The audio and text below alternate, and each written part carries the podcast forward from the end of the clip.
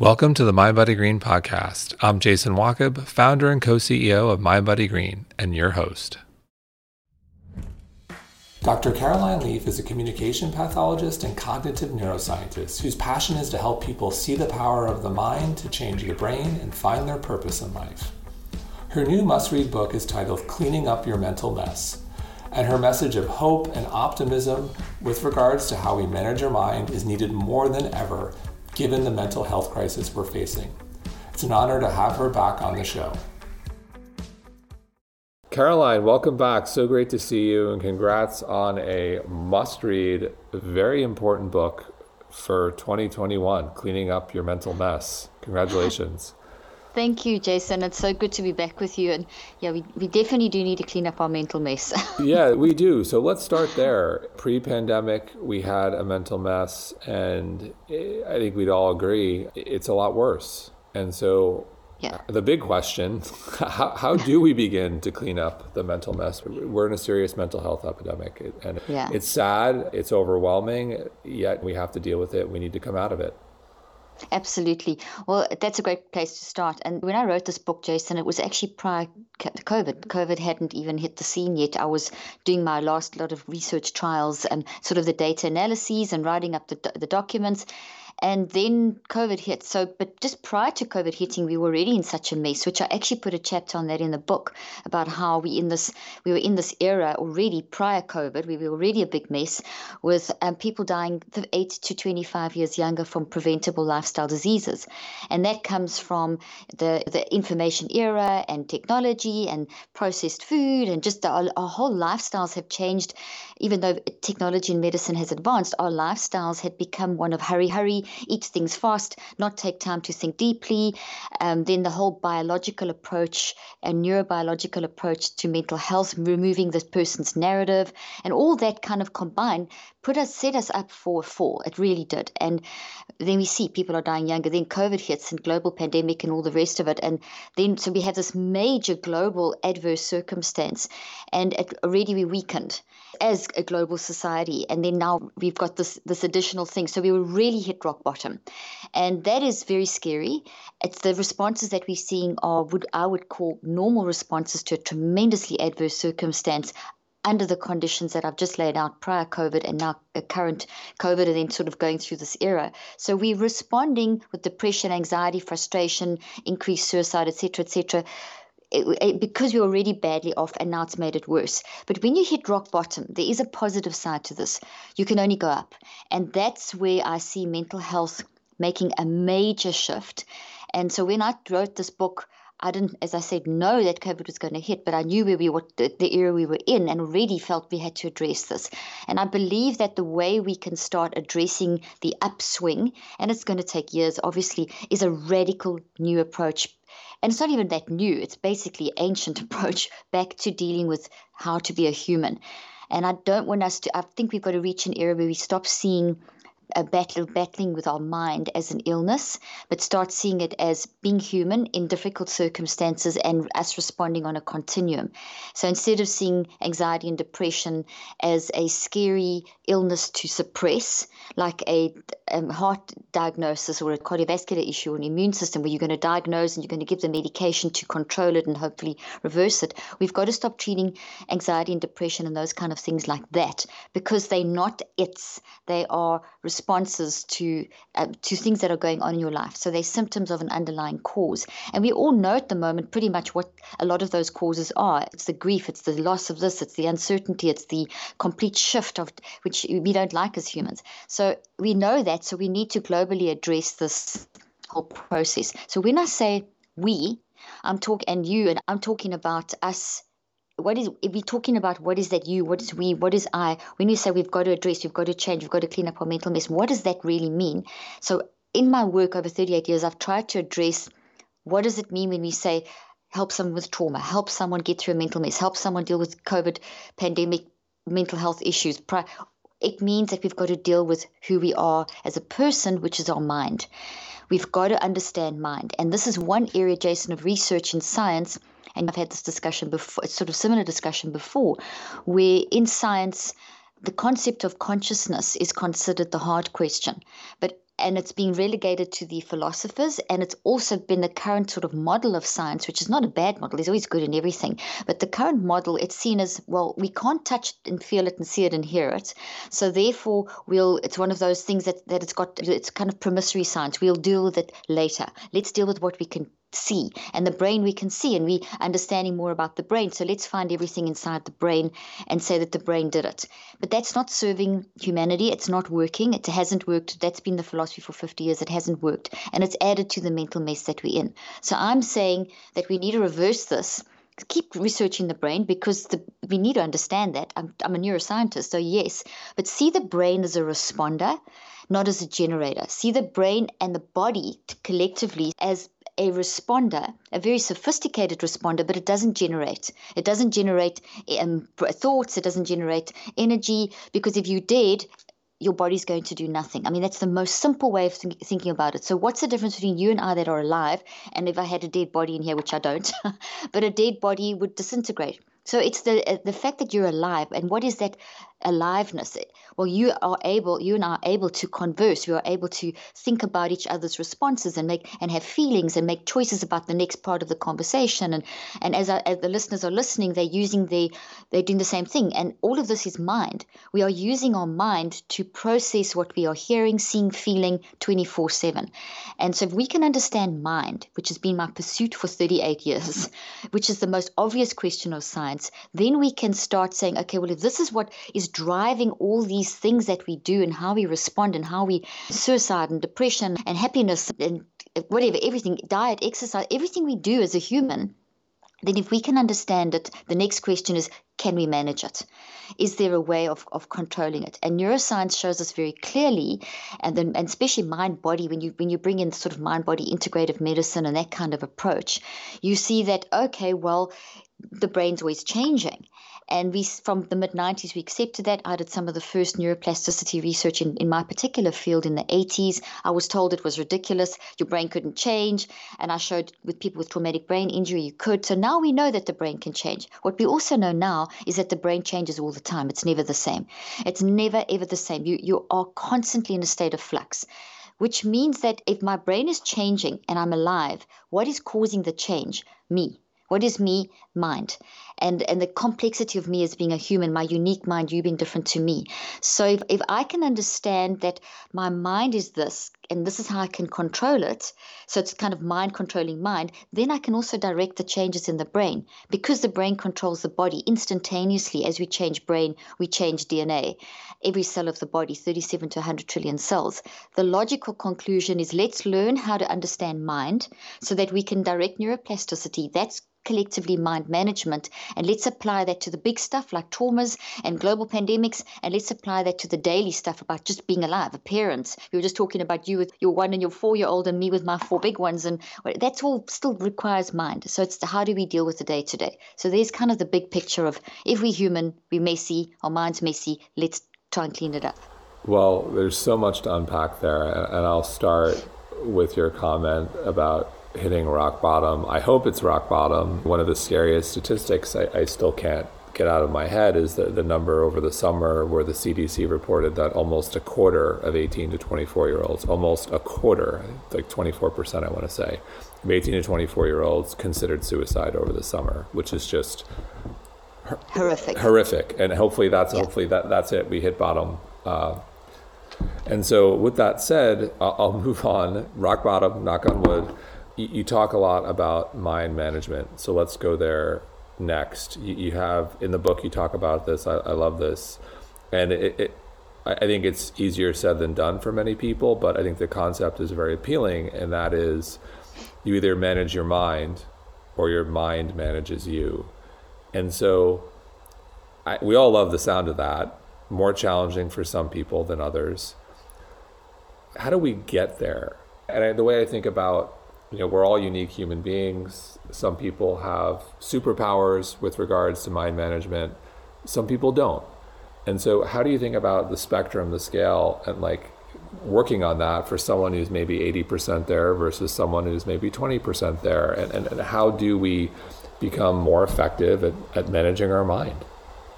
Well, that's a brilliant question as well because the, and the answer is actually incredibly hopeful. And say hopeful, and hope is an incredibly important word, and a, because a lot of the and I'm just going to as I answer, I just want to flip to the suicide issue and the increase in suicide when people from the work I've done and with people who we just had an extended family member who tried to commit suicide, and I actually did a podcast on it. And I mean, so first-hand experience, and then also working for years in, in, in with people with mental health. Lack of hope is one of the biggest things. When people feel they don't have hope, and that's you get the it's called deaths of despair literally that we're in that this era at the moment. We've got to look at why don't people feel hope. And if i do from the research i've done and not just me there's a whole lot of us scientists in this in this sort of realm what we're seeing is that lack of hope is linked back hugely to who am I as a human? What am I doing here? What is the purpose? Okay, so that's the big question of it's not a new question, it's the philosopher's question of old. You know, it's the going back to the know thyself situation and accepting thyself and being able to be accepted in community. And we've created such a thing over the last 40 years of what it's supposed to look like to be human. Such an externalized view that we've really forgot about the internal. Everything's become about the physical. And we've really forgot about, and this is where the wellness movement is fantastic because it's really trying to get people to focus back on who am I and what I, that big question, know thyself. So, having said that, know thyself requires mind management. Getting hope back, getting so that you actually can manage that despair requires understanding why I feel like that in the first place. So, someone who is feeling suicidal, and I'm going to answer this, I'm, I'm answering the question, I'm just giving sort of linking it to two points, is that when you're feeling suicidal, there's thinking, feeling, and choosing involved around that thought. So, what is so? In other words, there's mind involved in that thought. And so, what is mind? Mind is how we think, how we feel, and how we choose. Those three words encapsulate what drives us as human. It's a force that is so strong. That's what's keeping the body alive. Okay, so it's the mind. So when you think, you will, and you're always thinking, you will feel. When you think and feel, you will choose. So if we can keep those three factors in mind, when we talk about mind management, we're talking about managing those three. And so that kind of implies that, well, if I'm managing my thinking, feeling, and choosing, what's doing the managing? What's the me that's also your mind. So what we see from neuroscience and from work in like electromagnetics, epigenetics, neurophysiology, all these fields which are really integrating a lot, we're seeing that we are wired for love. And I'm quoting a Nobel Prize winning scientist that our brain is literally wired for love. But literally what that means is that we don't have structures in our brain for despair, for anxiety, for depression. So what are they? What happens in the brain when you have those? Well, they still physically build in the brain, but they build in as distorted proteins and things like that, which we can discuss in a minute. But what we have, what we also have, that's wired for love. We don't have anything in our brain for anything that's toxic. So when we put something toxic in our brain, which is responses, and it's, I'm not, I'm not making anyone I'm not trying to make anyone blame anyone. This is not about blame. This is all about understanding because very often we will respond in a toxic way purely as survival. If someone is raped, they're going to have a toxic response it's a toxic experience. They're going to build a toxic thought. And you've seen these before, my little toxic trees, which look like thoughts versus healthy trees. Okay. So if someone is raped, there's a, there's a response. If someone loses someone in COVID, it's a traumatic experience. It's a trauma. So that's a coping mechanism, but it's not you can't keep it. It's an initial coping mechanism that's not sustainable because your brain is wired for love. Your body is is follows the suit of the brain, and our mind which is actually this external force that makes the brain work. It's um, and I'll, I can also explain that in a bit, a bit in a moment in a bit more detail. I just want to stick with one topic. The mind is has an optimism bias, so we, we, we want to survive. That's our most natural instinct. And anyone who's suicidal, they don't really want to die. They just want to be away from all this toxicity. Their mind is driving them crazy because of life circumstances, and they just it's just too much to deal with all of this stuff going on. And that goes to your question as well. How do we get all this stuff under control. So when I've worked with people that are suicidal and people that are in extreme states of trauma, extreme states of distress, really, and it could be from any, it could be from a learning disability, a child in a class who can't learn and they're so traumatized because they feel they've been so, you know, identified as this and that and behavioral issues and so on. So we're, we're just down to have, not having a, a great business environment or bullying boss or argumentative relationship or whatever, whatever, eh, just life, toxic words, dealing with all those things. We we need to get it we, we need to mind management comes down to how do i get this thinking feeling choosing going. So what i have to understand in mind is this wired for love concept and this optimism bias, this survival, this need for survival. And if I understand that, and all that means is that I am going to be drawn to the negative to fix it. So when we talk in, inside, a lot of the, the, current media talks about that we've got a negativity bias. We pay more attention to the negative. It draws us in. We don't draw it in because we've got a bias. We draw it in because we're trying to fix what's wrong. It's such an imbalance. It creates such an imbalance in our psyche, in our mind, the levels of our mind, in our brain. It creates inflammation in the brain. It creates a complete disruption of all the different types of wave, types of waves that we can, you know, gamma, delta, theta, alpha, beta, gamma, and so on, that we want to restabilize. So we go to the negative to fix. We go to the negative to fix. And in in going to the negative to fix, we're using our mind. We're thinking and feeling and choosing about that. And that has to be done in community. You you can't do this alone. This is uh, there's an alone X element where we've got to manage our mind, but then we are better. It's not about you, it's about you in the world. So that's another aspect, the community. So the good news, the hope is that we can learn to manage mind as a skill. We should be teaching our kids from young. You've got a one and a four year old. You can already teach a one year old. My youngest patient was a one year old, and I started teaching mind management 25 for 25 years. I practiced, and I had patients from the age of one all the way through to 80. I think my oldest was 82. So mind management is a skill. Like we learn to eat properly, like we learn to go to the gym and exercise our muscles or become an athlete, those concepts are easy to understand understand. We don't apply those to mind. So what I'm proposing is let's treat mind in the same way that we treat body in terms of developing skill. Um, how it takes time. So the good news is that if you add a 20% lack of mind management no problem. You can get to an 80%. And you can get to, and you'll get, and you'll move between, eventually will move between a 70 and 100%, which means that life still hits you. You still have the acute traumas. You still have the stuff happening. But the difference is that you can collect yourself quicker because you know how to do it. So in sorry, go ahead. I can give an example quickly of that if you want. Yeah, and, and, ask me first. Yeah, so so I you know, there, there's so much to unpack there again. That's brilliant. but so I, am thinking about it this way. So you've got your acute trauma, uh, and I'll put that in one bucket. And then in the other bucket, I, I like the metaphor of the gym and working out and exercising your mental muscles because I do think it's important to note that you're building resilience, you're building your mental fitness, if you will, so that you can be better equipped to handle, I'll say, the bigger T, the bigger trauma, because you, are building that. Exactly. And I also, what I think is happening, and I'm curious your take, like big trauma happens, unfortunately, it's part of life. And I, I also think that there, there's another epidemic where we're not exercising those muscles at all. Mm-hmm. And what we think is little trauma really isn't little trauma, not to belittle. Like th- there's just everyday challenges and frustrations. Mm-hmm and it, it, it snowballs and then we have a lot of people who are just always assuming negative intent instead of positive intent or maybe have to- develop toxic thoughts a little bit more quickly. And so h- how do you think about that where we, we become i love this thinking feeling choosing.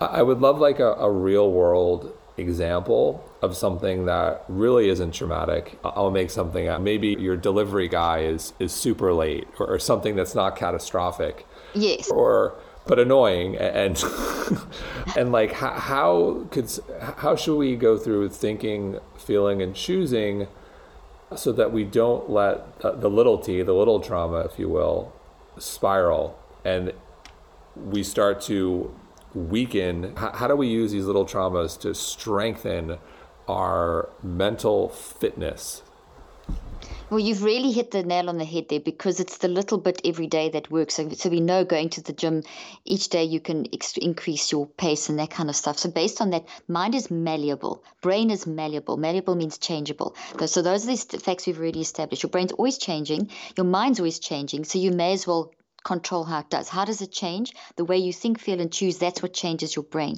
So, how do you, so what we got to do in the little things is we've got to draw on our inner wisdom.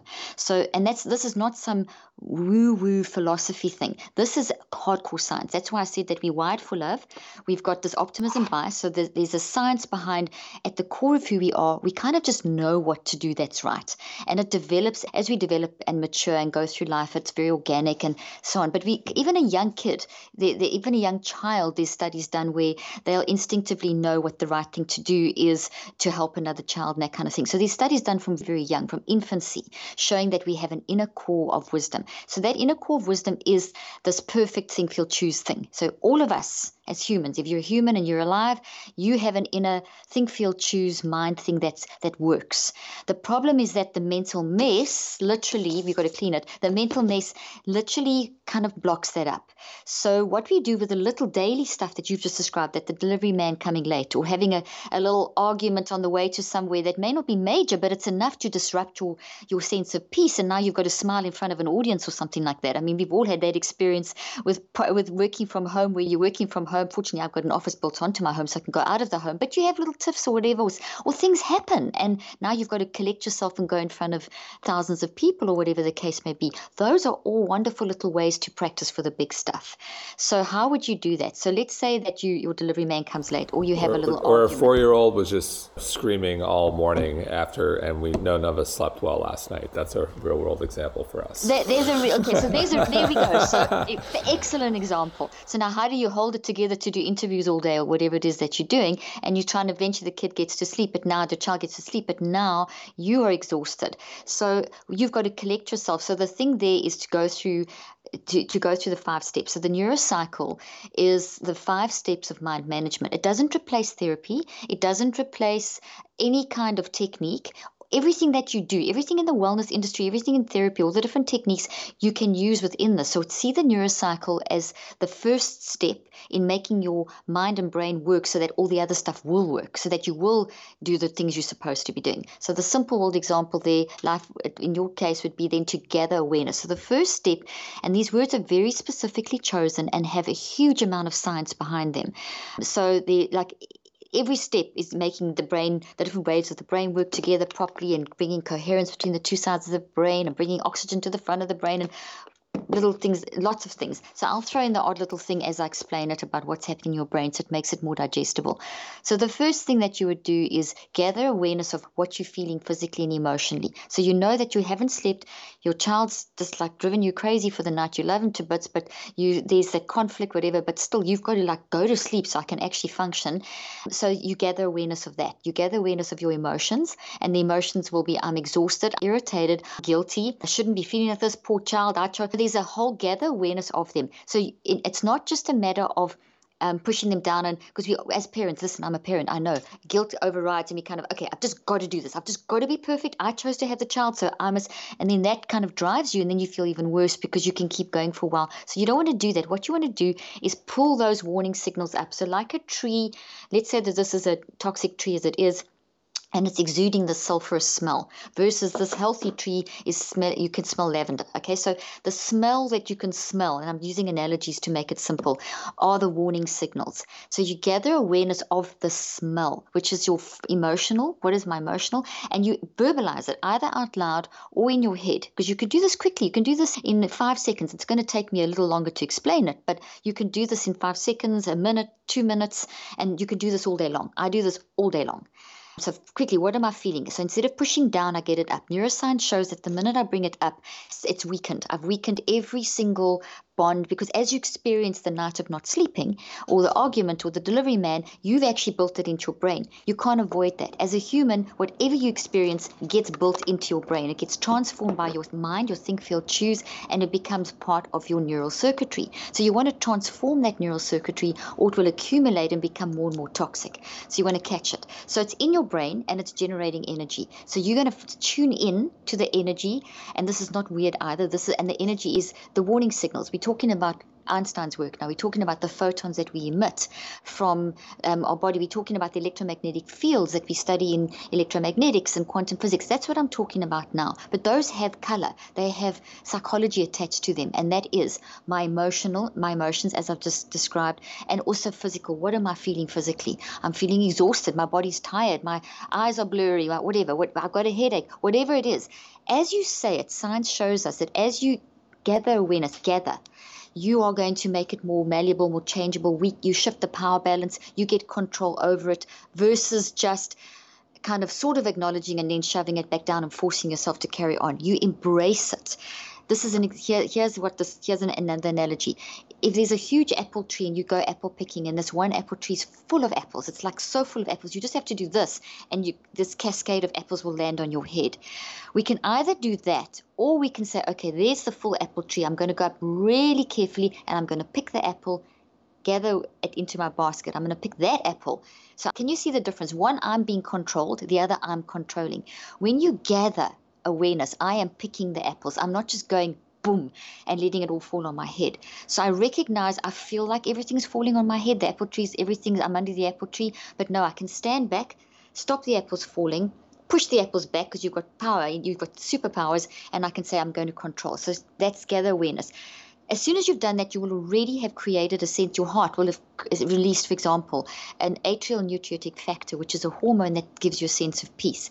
You would have released a wave in your form in your brain that's always flowing, but you would have increased the spurt of it to the front of your brain called theta. Theta is a healing wave. So now the theta wave is flowing across your brain just by that gathering awareness, which has calmed you down.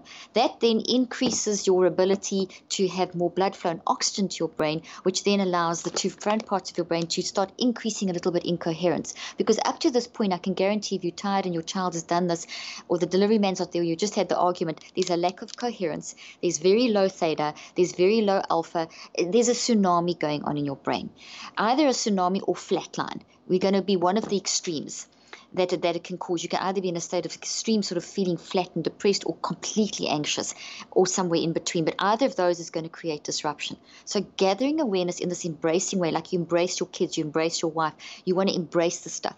Research coming out of Japan and Tokyo, uh, at the University of, of, of Tokyo and Texas confirmed research that I have actually wrote about in this book, that's in the first half of this book, showing that if I view my issues that I'm feeling now, not as a threat or something that I have to control, control, but as something that is giving me information about how I am at the moment, it completely shifts the neurophysiology. So now 1400 neurophysiological responses are starting, not fully, starting to work for me in my brain and my body.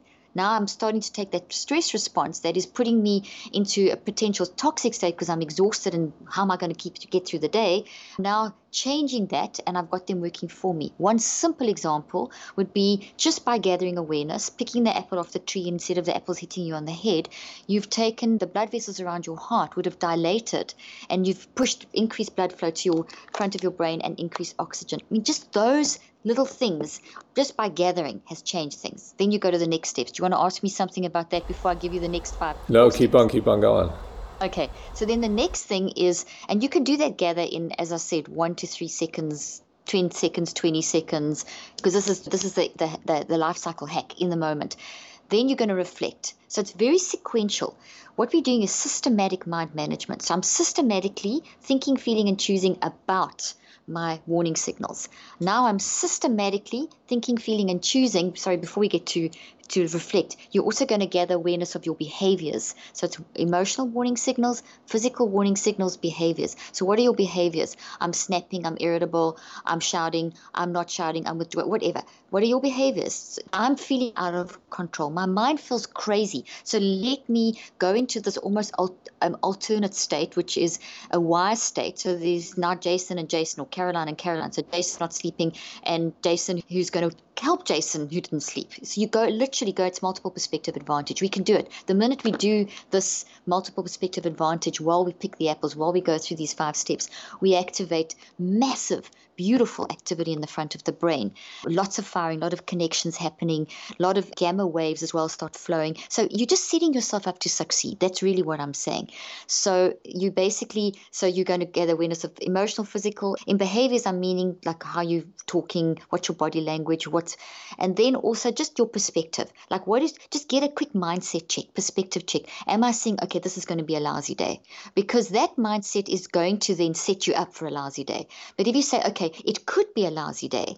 Or I am now exhausted. You can go from saying, I'm exhausted, it's going to be a lousy day, this is it, the day is shot, which is your perspective, which is now going to cloud everything, to, okay, this could be a lousy day. This is irritating. I really do not know how I'm going to get through this, but you know what? I can, it's okay and that's so there's no okay then so that you do that and then what the perspective kind of is the tree trunk then you reflect. So step now consciously i've gathered now i'm going to reflect. What did i put in my basket?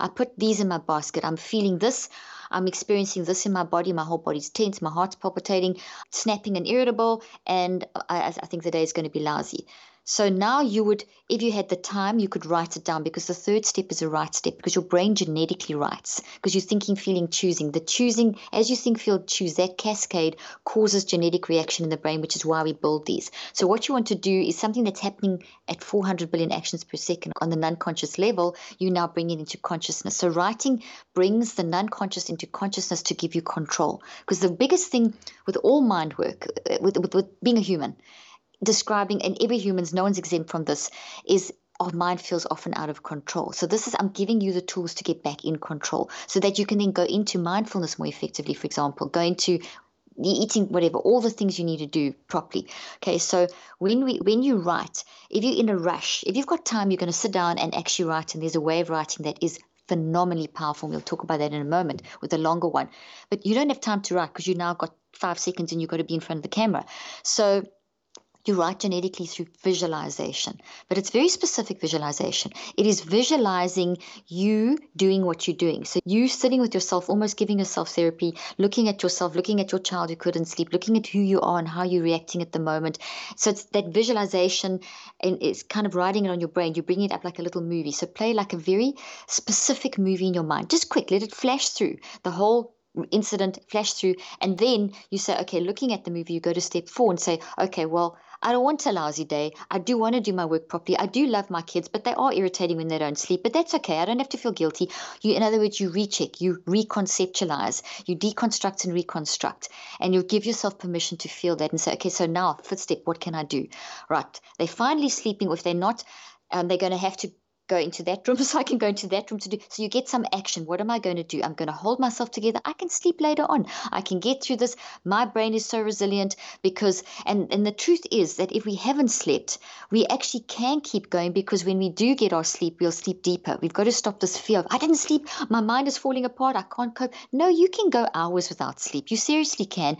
And, and cope with what you need to do because telling yourself that if that, oh, I can't sleep is going to make you worse off. But saying, it's okay, I can do this, I can get through this. I will sleep later on this afternoon, I'll take a nap, I'll catch up, I'll restore. And research shows that with that attitude, you will restore that sleep. We've been frightened out of our minds about sleep, and we've got to stop that too. So I always try and help people calm down about sleep.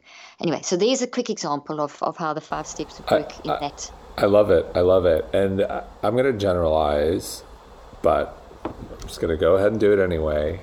Go, when we think about mind management, does it really come down to we've got the past and dwelling in the past, we've got the present and, and being present. I think we all know what that means. And then there's the future. And is it about essentially managing where we take our mind? Are we dwelling in the past? Are we really being present? Or are we anxious about the future? Is it really time? time it, yeah, like is it really about how much of in your expertise, how much of our mental fitness evolves in that that mindset and spending the appropriate amount of headspace. In the present versus the past or the future. Like, what, what should that pie look like? Is it 33%, 33%, 34%, or just how do you think about that? Or am I just barking up the wrong tree? No, you've asked an outstanding question, one of my favorite questions to answer, because it's a question that will really facilitate and help people a lot.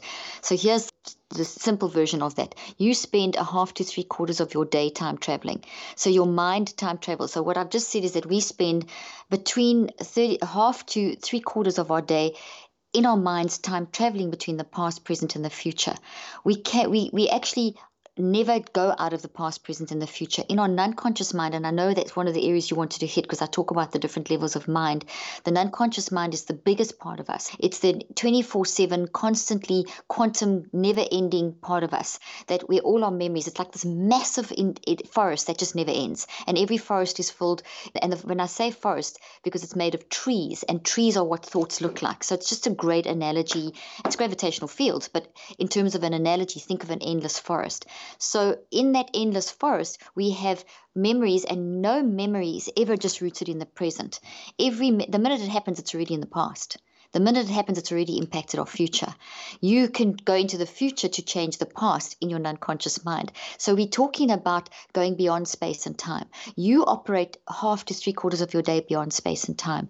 So when we're in a consciously deliberate state of mindfulness meditation, so when you go into a meditative state where you are focusing just on how does my body feel now, what are my thoughts now in a non-judgmental way, which is so so popular at the moment, has been for a long time, and is very good, but also very dangerous if not managed properly when we force ourselves to do that for a certain amount of time, it's excellent. But you won't stay there because the minute you're in that, your mind is designed to time travel, to move, to make sense of the present in the past and the future. So the exercise, the deliberate exercise of trying to stay in the now for a few moments is a very good practice to develop mind. But you won't be able to stay there and you can't stay there to solve. It's not the solution to managing chaos because it'll just calm you down for a few seconds, but it's only part of the process because we are are always shifting between the present, past, and future. Gives us context. So what we need to understand is context. You you have a narrative, you have a story. You are where you are now in this moment,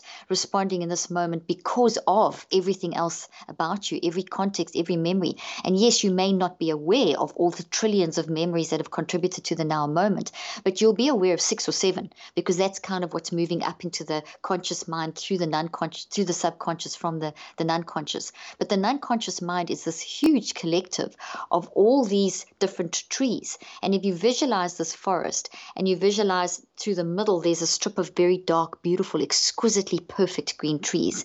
But on the outside are lighter green trees, also beautiful, but not as perfect as the middle trees. And in between those is a bunch of these little toxic looking ones. Some are really dark, some are big, some are small. That's kind of a representation of our mind. And it's constantly in flux. There's this movement and wind. And but the strip through the middle is this internal wise mind wide full of optimism bias that I keep saying that we need to dig into. And it takes us time to to get to the point of where we train ourselves to access that. And these five steps train you how to get to that wisdom mind so that you can put the present past and future in context. Because as you experience something you will draw up a memory. Every memory you draw up is never just bound in the present. If I draw this up this is a thought and here we must distinguish between a thought and a memory because we use them interchangeably and they shouldn't be.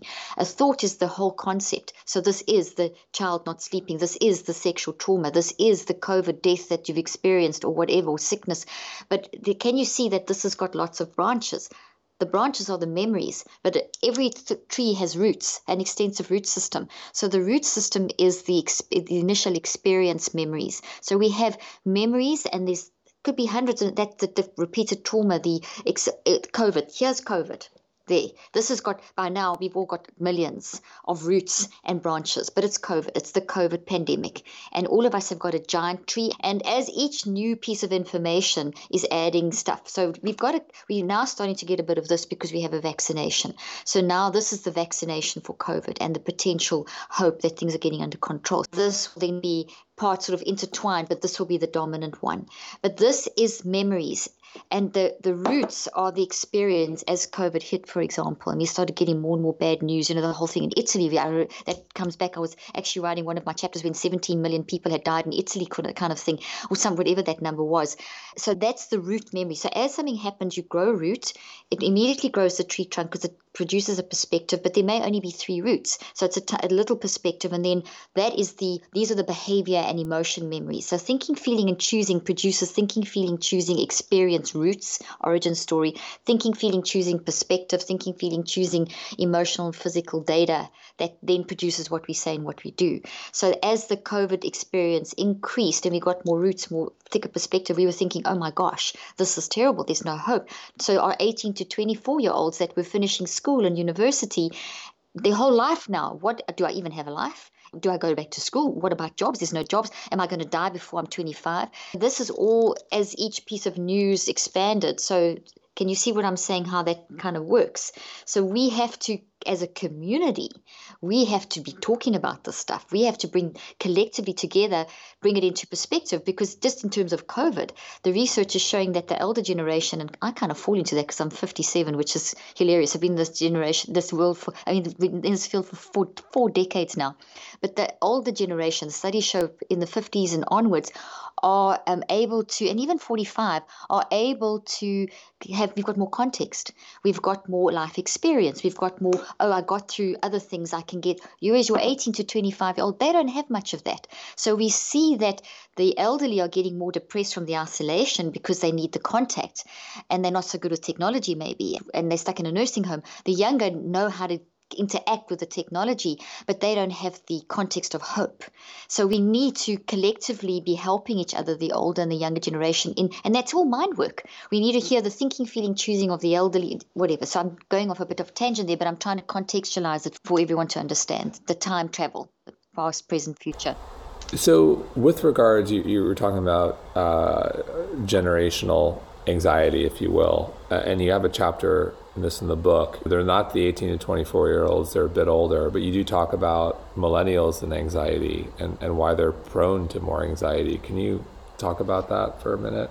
Absolutely. So, in the clinical trial that I finished at the beginning of last year, and I mean that, that I put in simple version in this book, uh, the reason I put the clinical trial in the book was because it's the advanced version of mind management. I'm always doing more science, so I put up the most up to date stuff in there.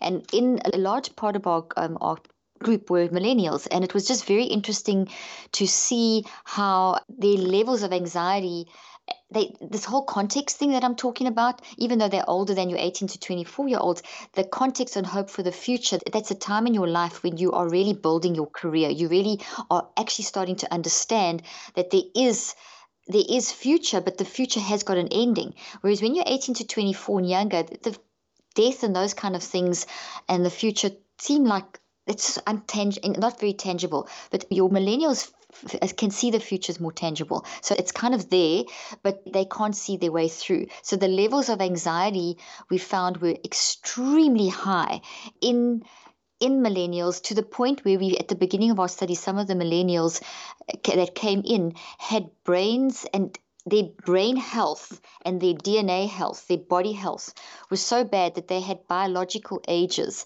that were sometimes 30 to 40 years older than their actual age. So they were sitting there as a maybe a 25 to 35 year old, but their bodies physically were on a level of a sickly 65, 70 year old.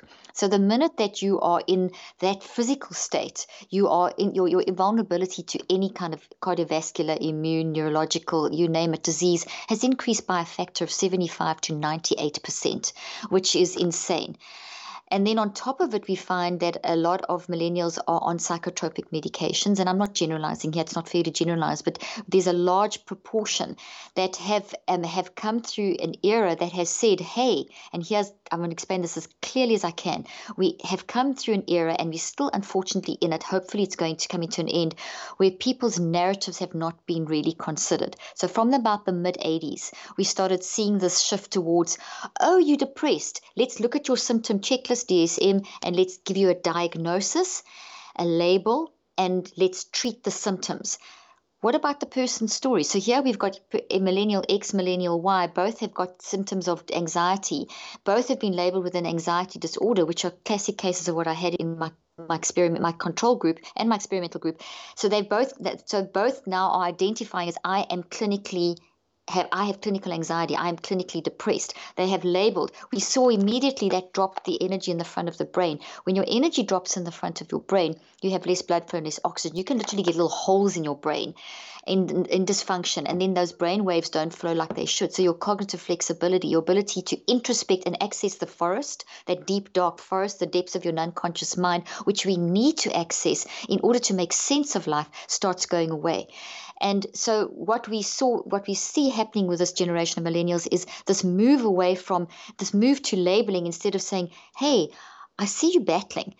What's going on? Tell me your story, which is how I was trained as a therapist. In my training was that we as a team, we never just looked at the symptoms. Those were secondary. Those were there. We looked at the person's story. So unless you look at the whole person narrative, you're going to sit with a situation where you remove context. And when context remove, you have a problem. A label may give you a temporary set of a temporary relief with, oh, that's why I do what I do. But it's got no information to it. There's no data. So that's why it's, it's empty. It's not sustainable. So we saw such a lot of anxiety in our millennials where they had like literally red brains. And these subjects not only went through this, but they also did DNA testing and a ton of blood testing and a ton of psychological testing. And, and the most important was their narrative. Who are you? Tell us your story. What are you going through? What we found in my research, Jason, was that we had a control group and an experimental group, and we did very high standard research was random controlled study, very high end statistics and so on to make sure that there were no biases. And what we found was that our millennials at the beginning of the at the beginning of the study, not uh, they were their brain they were extremely anxious. So we picked this up by looking at using a QEEG blood work, narrative psychology, all that kind of thing. But in the QEEG, you get something called a head map. So if you just visualize a little circle and or visualize a, a brain, like you can visualize a, a, brain, what we looked at is the different types of frequencies in the brain, which tell us a story, and the way that they work together tell us a story. So you get theta, delta, alpha, beta, gamma, high beta, and gamma, and they've all got to flow like waves in the sea. So like if you think of waves in a sea, the deepest part of the sea, the waves are huge, and then they get a little bit smaller, and then eventually you get a, a, a, wave forming a crest and it crashes on the beach. So the little waves on the beach are gamma, the crest is high beta, the building up of the wave is beta, and then the slightly bigger wave is theta, and the deepest wave is beta. We want we want a nice cycle happening. And with mind management, we saw our experimental subjects go from either very low energy, which is a we would see that as blue in the brain, where it was completely flatline, to a normal wave pattern, and we see that as gray and greens in the brain with these the, these different the QEEG. The um, anxiety we see as a lot of red in the brain, a lot of red spots across the different parts of the brain. So uh, especially like through the middle of the brain and the side of the brain, so above your ears, above your eyebrows, through the middle of your head our millennial subject that was in the one of our some of our millennial subjects that were in the control group that didn't get the mind management their brains were already a lot of red and the reds shows that there's a lot of anxiety and a lot of like things that shouldn't be doing were happening. The wave forms were just not doing what they should be doing. And by the middle of by day 21 because we did this research over nine weeks because nine weeks is the time it takes i wanted to see how long it takes to form a habit. And we saw habits don't form in three weeks they form in 20 in nine weeks. It takes three weeks to get what we call gamma peaks in the brain which means that we get changes we can shift this into this format we can reconceptualize it so we can take the toxic and rebuild it. But in order to make this um, strong enough to, be, to impact behavior change, we need another 42 days. So we had at various different points in the research at day at day one, day 21, day 63, and, and then points in between where we did all this testing. And the testing was all this brain stuff and blood stuff and DNA, but also a lot of psychological and also looking at the person's narrative. So having all this information, our subjects in both the experimental and the control group were all very aware of their issues, very aware. The control group were not given any mind map. They weren't given the neurocycle, but the experimental group were given the neurocycle. So long story short is the experimental group, specifically the millennials, their red brains got worse. They started off with a red brain, their awareness increased, they had they had increasing insight into what was going on, but they kept pushing it down, they kept suppressing. They were ruminating, they were overgeneralizing, they were getting chaotic in their mind. So by the end of nine weeks, their brain was a mess. Their high beta, they had a red brain. Our experimental group, we had some that had that pattern in the beginning, a red brain. By the end of the nine weeks, the brain had stabilized and we saw a green brain, a gray and green brain, which is what we want to see. It means that the waveform is doing what it should do, like the waves are described on the beach. And some of our subjects, they had were completely depressed, clinically depressed, completely out of it, wanting to commit suicide, giving up with life and totally flat blue brain at the beginning of the study, which means very low, like a flat line in the sea. And once they had mind management, the brain had gone gray within three weeks, and which means that the waves were flowing properly. And by at six to nine weeks, it was sustainable. So the point being here is that with mind management, we have scientific evidence of that mind brain connection. That it's you may not feel it, and this is really key. You may not feel the changes happening in you as you're doing therapy or mind management at first, but the research shows that your non conscious mind and your body know before you do. So the changes will happen in your brain and your non conscious mind, which is that biggest part of your mind, which operates 24 7, will know before your conscious mind is only awake when you're awake. And it's only a very small portion of who you are. And the subconscious mind is the bridge between the two. So if we know that there's evidence, it can help us to monitor our mind. Does that, is that yeah, clear? Yeah, yeah. And I'll close with my last question. I'm going to zoom out. It's a big question. Look, I, I, think we're all searching for, for happiness. In your expertise, what really drives how happy we are? Such a such an important question. It's one I get asked so much, and I write so many articles about happiness. Happiness we've got to define as I, def, I for me and the work I do. I've redefined happiness as a sense of peace and trying to get away from the toxic positivity of our current pop culture of and also the damage that positive psychology has done positive psychology has done a lot of good but there's also been a little bit of misinterpretation a little bit of damage that we've got to ex- that happiness is something that we've got to get from the outside and bring in. But it comes from a sense of internal peace. And internal peace means i know who i am and i accept who i am. So i have found that helping over the years in clinical practice and then just reaching millions now through my platform is finding happiness starts with managing your mind. It's always going to start there because it's your mind that's drives your happiness. Managing your mind in terms of actually searching out and doing neurocycles around why what is happiness? Why do i feel happy? Why don't i feel happy? When i do feel happy what's making me happy? So doing a series of neurocycles that i feel unhappy now going through the five steps to find out why you feel unhappy. I feel happy now. Do a neurocycle to find out why you feel happy. And in, in doing that process repeatedly over i can guarantee within nine weeks you would have worked out the elements of how you can gain internal an internal sense of peace because you will actually start getting a perspective on what happiness really looks like in your life. And you will see at the end of that nine weeks that it's linked to internal peace and that it's not a formula.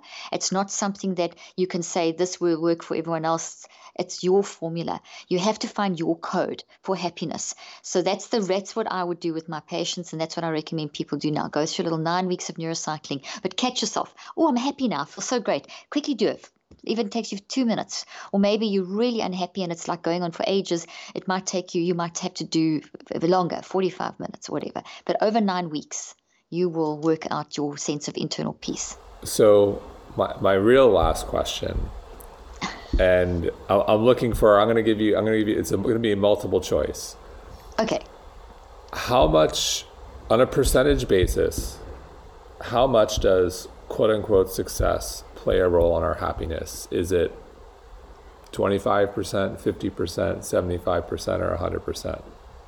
Well, if you define success as external, it will be you'll never achieve it. So it'll just.